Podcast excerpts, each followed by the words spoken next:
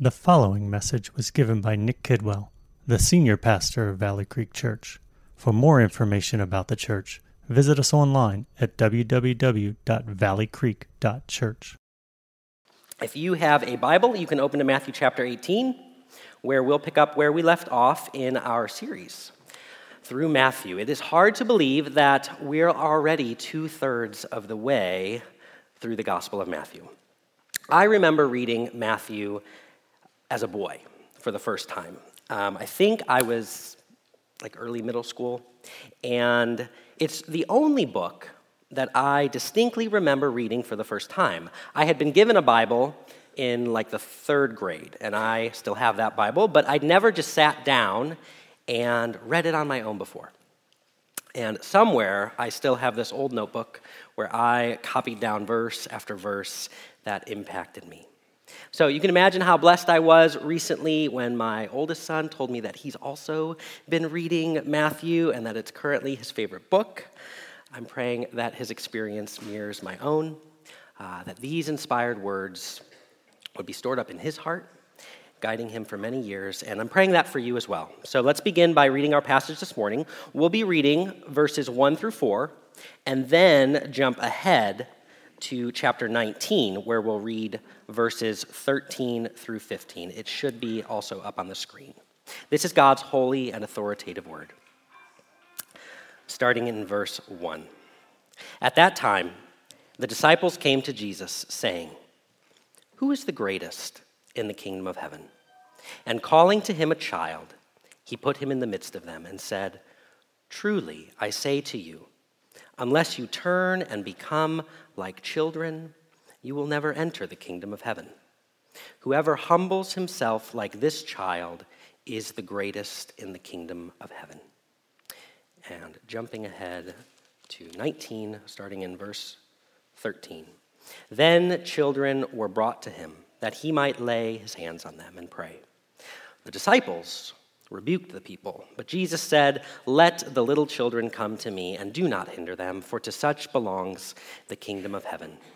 And he laid his hands on them and went away. Heavenly Father, please bless the preaching of your word.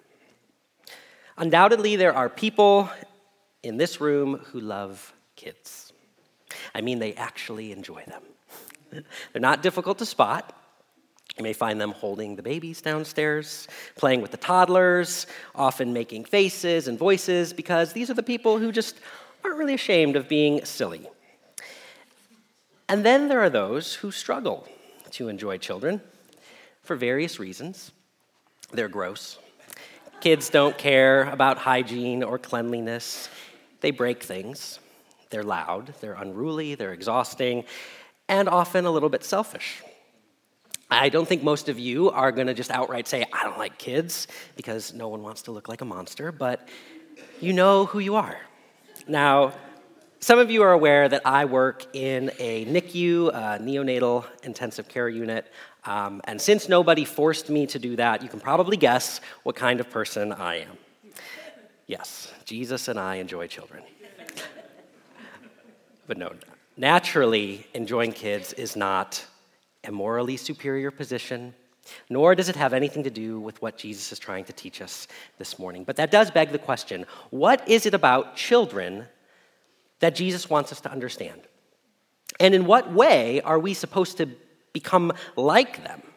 Truly, he says, unless you turn and become like children, you will never enter the kingdom of heaven. Those are strong words. Plus, there are other passages where we're told not to be like children. 1 Corinthians 14 20, brothers, do not be children in your thinking, be infants in evil, but in your thinking, be mature. All in all, this is a great example of a fairly well known biblical scene that can be easily misunderstood. We've all seen pictures of Jesus welcoming the children, sitting with them, giving them his undivided attention. It's common knowledge that Jesus loves the little children all the little children of the world. But if that's all that we get out of Jesus' inter- interactions with children, we're really missing the point.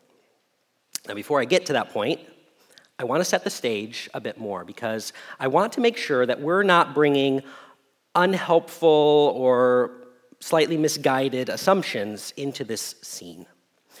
Jesus, as you've seen many times, uses stories and he uses metaphors to teach because they're powerful and they're also very memorable. But they require a little bit of context and an understanding that could have been common knowledge 2,000 years ago, but that we just might not have anymore.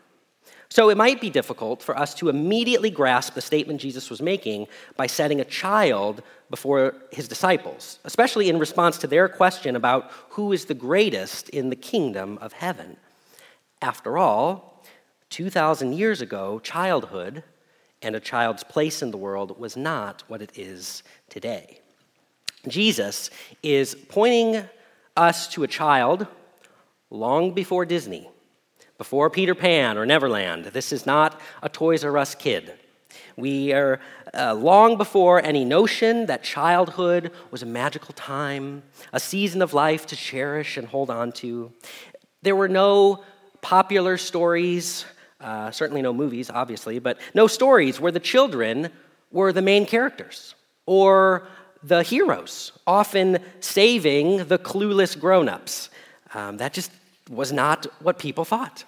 Today, the popular depiction of a child is like a, a dreamer, a unique individual with gifts, personality, who might be vulnerable and, need, and in need of guidance, but who may also have you know, valuable instincts and qualities that have yet to be tainted by the world, qualities that many grown ups have lost. Enter the Polar Express and every other modern Christmas movie.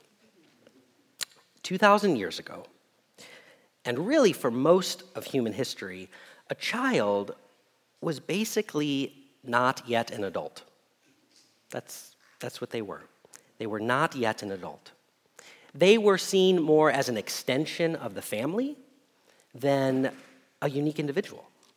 And I'm not at all saying that parents didn't love and cherish their children or care about their future or take their upbringing very seriously. All of this is encouraged throughout the Bible, and we see numerous examples of that. But a child's identity was bound to what they would someday become. It was about their potential. And until they reached that potential, they were not esteemed. You know, in, in this very hierarchical system, children had their place, and it was not a high one. In some ways, they were at best incomplete, and at worst, negligible. In the Old Testament, we see God repeatedly condemning and forbidding the practice of child sacrifice because that was happening. In the Roman Empire, unwanted infants could simply be abandoned without consequence, which unfortunately is still far too common in some places even today. Again, God's word has been clear all along. Children are a blessing and sacred image bearers of God. From the womb, they are to be loved and protected. Even so, we, as we think about this scene, we need to be aware of the reality that it was a difficult world for children back then. And they certainly weren't a picture of greatness. I mean, how could they be great? They hadn't done anything yet. so when Jesus sets a child before his disciples and says, Whoever humbles himself like this child is the greatest in the kingdom of heaven, he's not pointing us to some childish, immature way of thinking. He's not telling us to be naive.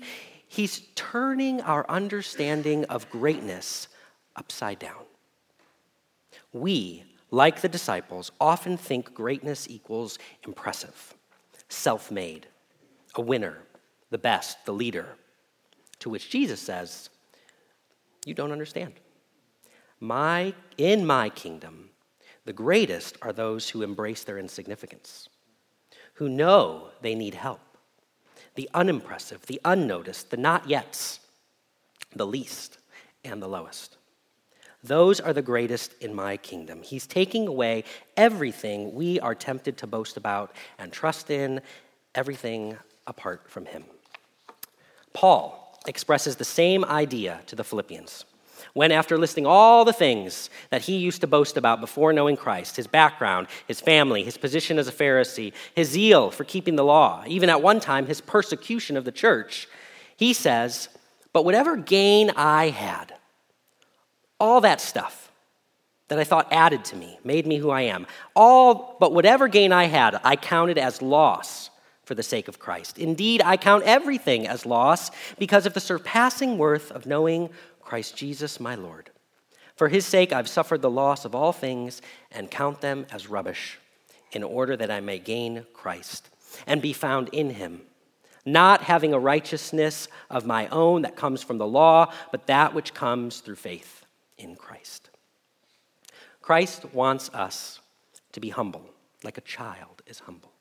It's not a show you put on, it's part of who you are. Your place, your identity. A child is humble by nature because there is so little that they can do. We all know that kids can, in fact, be quite proud and boastful, trying to show off all the time, and all the adults just nod their heads because they know that they're not that impressive. And Jesus wants us to embrace that humble reality about ourselves. So that's what we'll explore today. We're going to see that true greatness is embracing our identity as a humble child of God. And if you like points, I've got three. The humble child of God needs the Father, the humble child of God loves the Father, and the humble child of God is safe with the Father. So, starting with our need. Last week, Nick was explaining our freedom in Christ, and he said that all other philosophies and religions of the world depend on self performance. Humans striving to do enough good to secure their place, to earn their reward. But in Christ, we've been set free. Free from the law and from bondage to being good enough. And the disciples are certainly operating under this old mindset when they ask Jesus, Who's the greatest in the kingdom of heaven? Remember, the law of Moses and the covenant that God made with Israel as he was bringing them out of slavery in Egypt was dependent on performance. It's all they ever knew. If you do this, if you follow my laws, if you make these sacrifices, then you'll be blessed. If you don't, the blessing, the land, the favor you enjoy, it will be taken away. And again, as Nick explained last week, the law, that system, was never the solution. It was never going to make us right with God which is why the prophets, long before Jesus arrived, spoke of a day when everything would change. I love how it's expressed in Jeremiah 31. Behold, the days are coming, declares the Lord, when I will make a new covenant with the house of Israel and the house of Judah, not like the covenant that I made with their fathers on the day when I took them by the hand to bring them out of the land of Egypt, my covenant that they broke, though I was their husband declares the Lord. For this is the covenant I will make with the house of Israel after those days, declares the Lord. I will put my law within them, and I will write it on their hearts, and I will be their God, and they shall be my people. Those words were written roughly 600 years before Jesus was born. God knew that we couldn't do it on our own. He knew that we would never measure up, so he made another way. He made a way that even a child couldn't screw up. In fact, it's a way that was made for a child. As I said before, I work in a NICU, and there are babies there who are on every form of life support that you can imagine. They can't eat on their own, they can't breathe on their own. Some are on machines that literally pump their blood. It's the picture of helplessness. And it's a picture of you and me. A child will not survive on their own. A Christian cannot live without the Father. You need him. In every conceivable way, you need him. Every conceivable way. Yes. How do we need him? Let me count the ways. You need him to exist. He is before all things, and in him all things hold together. You need him to grow. Apollos watered. I planted, Apollos watered, but God gave the growth. You need him to enjoy life. You make known to me the path of life. In your presence there is fullness of joy. You need him to succeed. Unless the Lord builds the house, those who build it labor in vain. You need him to know the truth. For the Lord gives wisdom. From his mouth come knowledge and understanding. You need him to tell you who you are. For you created my inmost being. You knit me together in my mother's womb. You need him to do any good. For we are God's handiwork, created in Christ Jesus to do good works, which God prepared in advance for us to do. You need him to save you from your sins. For, by, for it is by grace that you have been saved, through faith, and this is not from yourselves, it is the gift of God, not by works, so that no one can boast. Church, you need him to do anything. And with him, there is nothing you cannot do. I can do all things through him who gives me strength. With man, this is impossible, but with God, all things are possible. I can certainly go on. You need him to get home safely. You need him to find your keys this morning. You need him to find a spouse. You need him to hold on to that spouse. You need him to sleep peacefully. You need him to, to persevere in trial. You need him when you feel desperate. He supplies your daily bread and he delivers you from temptation. On the night that he was betrayed, at the Last Supper that we mention every single week, Jesus told his disciples, I am the vine, and you are the branches. Whoever abides in me and I in him, he it is that bears much fruit. For apart from me, you can do nothing. You can do nothing apart from him. And a child, a child of God, knows this and embraces this. Do you embrace this? Do you know how to embrace this? There are moments, uh, moments in your life when things just change so dramatically that it's hard to even imagine or remember what life used to be like. And for parents, one of those moments is when your child climbs into the car and buckles up all by themselves. It's magical. It really is. After years of being homebound, you can now freely leave the house whenever you want. Because a child expects you to do everything for them. But as we know, they grow, they learn, they become more independent. Soon they want to do it all by themselves. But not all of them. My daughter, for one. Her name is Joy, and she does not see the value in buckling herself up or walking uphill not because she can't, but because why should she? Her dad is right there. Friends, be more like Joy. Her father may be a sucker, but your father wants you to rely on him for everything because apart from him, you can do nothing. And how does a child express their needs? They cry, they whine, they fall down, they petition any way that they can over and over.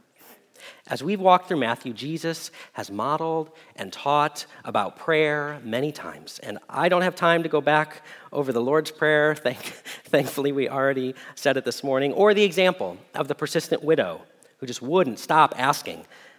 But I can tell you that for the child of God, prayer isn't a task. It's not a duty, it's not an obligation or a show, it's just a necessity. Babies cry, Christians pray because we need him.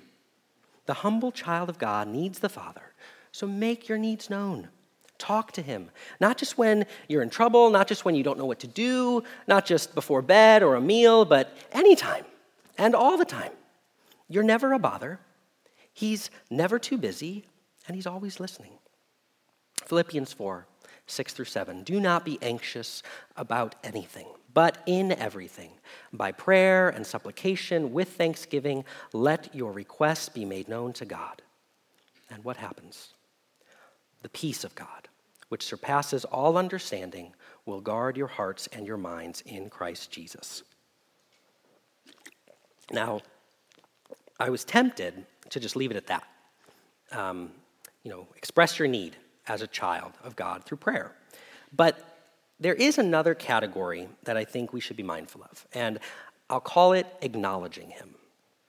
When we acknowledge God, we are trusting Him, submitting to Him, giving glory to Him by recognizing who He is and what He's done for us. Proverbs 3 5 through 6. Trust in the Lord with all your heart and do not lean on your own understanding. In all your ways acknowledge him, and he will make straight your paths. Colossians 3:17 And whatever you do, in word or deed, do everything in the name of the Lord Jesus, giving thanks to God the Father through him. See, I didn't want you to get the impression that relying on God is simply asking for more and more things in prayer. I'm not at all saying don't ask, but there is, there is something more to it. There is a posture of the heart that acknowledges God in everything we do, even the stuff that doesn't seem very spiritual. It's a heart of gratitude. You may simply just be thankful that you woke up in the morning, that you have a job to go to, that you have breakfast to eat. And it's a conscious commitment to Him in all that you do. At our last uh, fellowship group meeting, we were people were sharing various things about their spouses, encouraging things, things that they um, were thankful for, just enjoy. And one of the most encouraging things that I heard all night was one of the wives who said, I love that I don't have to question his motives. I have no doubt that my husband is living for God and for the good of our family. That's a beautiful picture of a humble child of God who knows he needs the Father and acknowledges him in all his ways. So, moving on to our second point the humble child of God loves the Father. It almost goes without saying that children love their parents. The bond between the two is so strong that God himself uses it to describe the love that he has for us. Isaiah 49:15 Can a woman forget her nursing child that she should have no compassion on the son of her womb? Even these may forget, yet I will not forget you. Sadly, we know that a mom or a dad is capable of forgetting their child, failing to love them as they should, and few things feel so wrong. We're also aware that as a child grows, they can and sometimes do reject their parents, even outstanding ones who, though flawed, as we all are, love and care for them very well. I bring this up because the world around us often assumes the love between parent and child, rightfully grieving when those bonds are broken. But the world also seems to have trouble understanding the Christian's love for God. Maybe some of you sitting here now sincerely wonder why should I love God? Well, the answer is simple because he loved you first. 1 John 4:19, we love because he first loved us. There is something odd about trying to explain why we should love God. It feels like trying to explain to my kids why they should love their mother. Not that they are ever asking that. Besides, I have a lot more practice explaining to their mother why she should love me. But there are reasons, of course, reasons we should love God. It's just strange to try to convince someone of something that should be both obvious and natural. Nevertheless, I will try. The humble child of God loves the Father because if love exists, and it does, and if certain things are more lovely than others, and they are, God is more lovely than all of them. He is more worthy of our love than we can begin to understand. Before a baby can grasp anything as deep as love, she learns that her mother provides for her needs. She is repeatedly fed and soothed, and the mother's presence itself soon becomes a comfort. And uh, even just the thought of that presence being gone is enough to cause many tears. Over time, this bond of sacrificial care, giving, bringing comfort transforms, and it becomes genuine gratitude and love. How much more with the one who is responsible for providing every good thing in your life? Before you ever knew God or had any inclination toward Him, He was taking care of you. Every good gift and every perfect gift is from above, coming down from the Father. The Father not only created you, planned for your existence before the foundation of the world, but He is also the reason that anything in your life is enjoyable, delightful, or beautiful. But that's not all.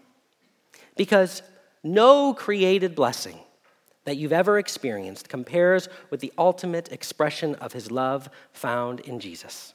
For God so loved the world that He gave His only Son, that whoever believes in Him should not perish, but have eternal life.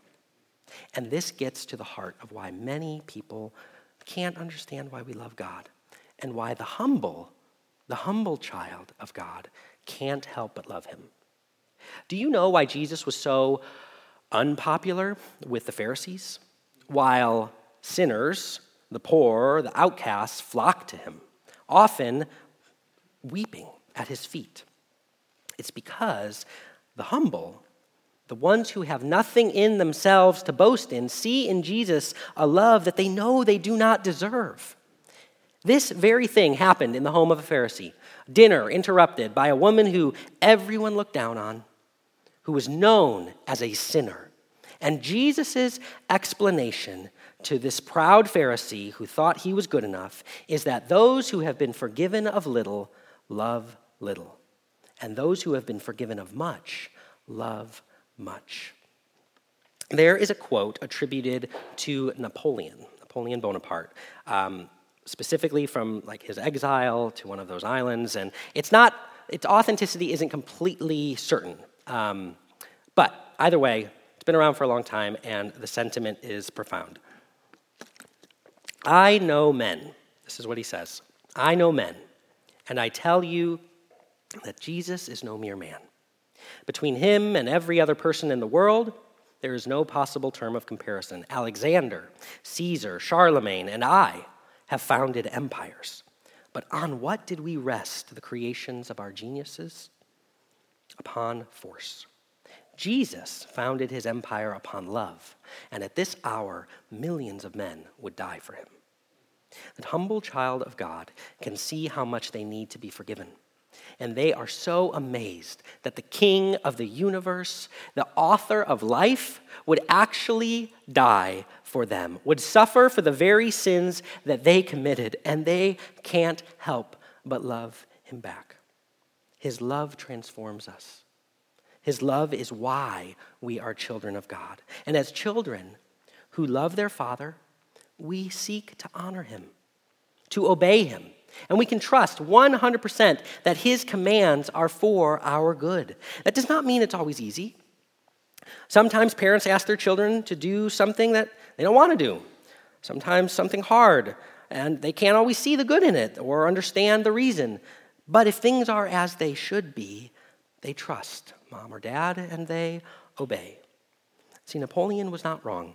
Countless men and women have been willing to die for Christ because he died for them first. We love him because he first loved us, and in loving us, he has destroyed the power of sin and death over our lives, which means we have nothing to fear, not even death. And that brings me to my last point. The humble child of God is safe. The humble child of God is safe with the Father. There are two groups of people that God repeatedly calls us to remember and to look out for, and those are widows and orphans. Exodus 22 You shall not mistreat any widow or fatherless child. If you do mistreat them, and they cry out to me, I will surely hear their cry, and my wrath will burn. James 127 You shall not mistreat you sorry, religion that is pure and undefiled before God the Father is this to visit orphans and widows in their affliction and to keep oneself unstained from the world. God's word is clear. He cares about the orphan. There is a special place in his heart for those who can be easily taken advantage of, who lack a protector or a provider. And he especially despises any mistreatment of these people. That's why in the Western world, places where Christianity uh, has shaped the culture for generations, we are inclined to care about the weak and the vulnerable. Almost everyone agrees it's morally right to have compassion on the helpless, and it's particularly despicable to neglect or take advantage of them. There's a documentary that's almost 10 years now, uh, 10 years old now, called The Drop Box. It's about Pastor Lee and his wife from Seoul, South Korea who, in response to the hundreds of infants being abandoned on cold streets in the middle of the night, often found when it was too late, built a box in the side of his church where babies could be left safely. This aging pastor and his wife, with the help of a handful of volunteers, have saved nearly 2,000 children since 2009 when he built his box. The vast majority are placed with government agencies to find foster homes, but along the way, Pastor Lee and his wife have adopted almost a dozen children, and most of them have disabilities. At the end of the film, Pastor Lee is explaining how all of this came about. He says, I never thought that I would have to adopt any of them. I didn't think about it or plan for it. The reason I decided to become their father was because God has adopted me. Pastor Lee could not be more right. To be a child of God is to have once been lost, vulnerable and fatherless, a slave to sin and to endless striving, until one day you were adopted. Galatians 4. But when the fullness of time had come, God sent forth his Son, born of woman, born under the law, to redeem those who were under the law, so that we might receive adoption as sons. We were orphans, and now we are sons and daughters. We were once helpless and afflicted, and now we are safe. Now, by pointing us this morning to our spiritual adoption, I don't want to over spiritualize this truth. The last thing I want is for us to forget about those who are both spiritually and physically orphans, because we should not forget. It's one of the reasons we had Doug Hayes come and share about Covenant Mercies and their orphan sponsorship program a few weeks back. In fact, I saw that, that movie, The Dropbox, years ago when it came out in 2015. But there's no question that I was thinking about it again recently because my newest nephew, is an energetic little boy who was just adopted from South Korea after being left in Pastor Lee's box about two years ago. My brother and sister in law understand the heart of God for orphans, and I pray that we would learn from their example. Even so, there are no spiritual truths that do not have material implications. And I know that there are people here who need to know, to understand, and to hear how safe they are as God's adopted children. Your adoption was not your idea or your doing. Children don't adopt themselves, and Christians do not save themselves. And that means you can't screw it up. If you are in Christ, if you have repented of your sins and have faith that Jesus paid your debt, then you are now a child of God, and God takes care of his children. You may still feel anxious, you may worry about tomorrow, but you don't have to. You are safe. You are safe with the Father, and He promises to provide for all of your needs. You may not see the provision today, right now. It may not come as you expect, but your Heavenly Father knows what you need. You have nothing to worry about. You may have screwed up today. You may screw up tomorrow. And, and much, I know, much of what you hear from this stage, much of what you read as you open God's Word is meant to keep your feet on the path of righteousness, to help you to say no to sin and yes to God's way. But you may at times feel like there's just no way. It's just too hard. Well, to that, I certainly can't say it any better than the Apostle John. My little children, I am writing these things to you so that you may not sin. But if anyone does sin, we have an advocate with the Father. Jesus Christ the righteous. He is the propitiation for our sins, and not for ours only, but for also for the sins of the whole world. That crazy word that starts with a P, propitiation, it means an atoning sacrifice. His death paid our debt of sin, absorbing the punishment that we deserved, so that God is both holy, perfectly just, and the merciful justifier of our souls. There is a place and there is a time for taking a look at our lives, asking whether we see the fruit that His Spirit produces in all of His children. But do not forget that your fruit, that godly fruit, is simply a mark of your adoption. He began a good work in you, and He promises to complete it. You may feel like you're not good enough and you never will be. And to that I say, Amen. The humble child of God knows he is not good enough, and the Father chose him anyways. And if you ever start thinking you are, start thinking you are good enough, I encourage you to turn to Matthew 18 and remember who the great ones are in God's kingdom. Will you pray with me? Father, thank you for adopting us. Thank you for calling us your children, for calling us out of darkness, for paying our debts, for keeping us safe, for providing for our needs, for loving us first. Lord, I pray that any here today, any here today who doubt that, that you would remove those doubts that you would reveal yourself as a loving Father, that they would fall down before you as your, as your children and trust that they are safe in your loving grip. Father, thank you again for your word. Thank you for all that you have provided for this day. We pray these things in Jesus' name. Amen. You've been listening to a message by Nick Kidwell given at Valley Creek Church. For more information on the church and other messages, please visit us online at www.valleycreek.church.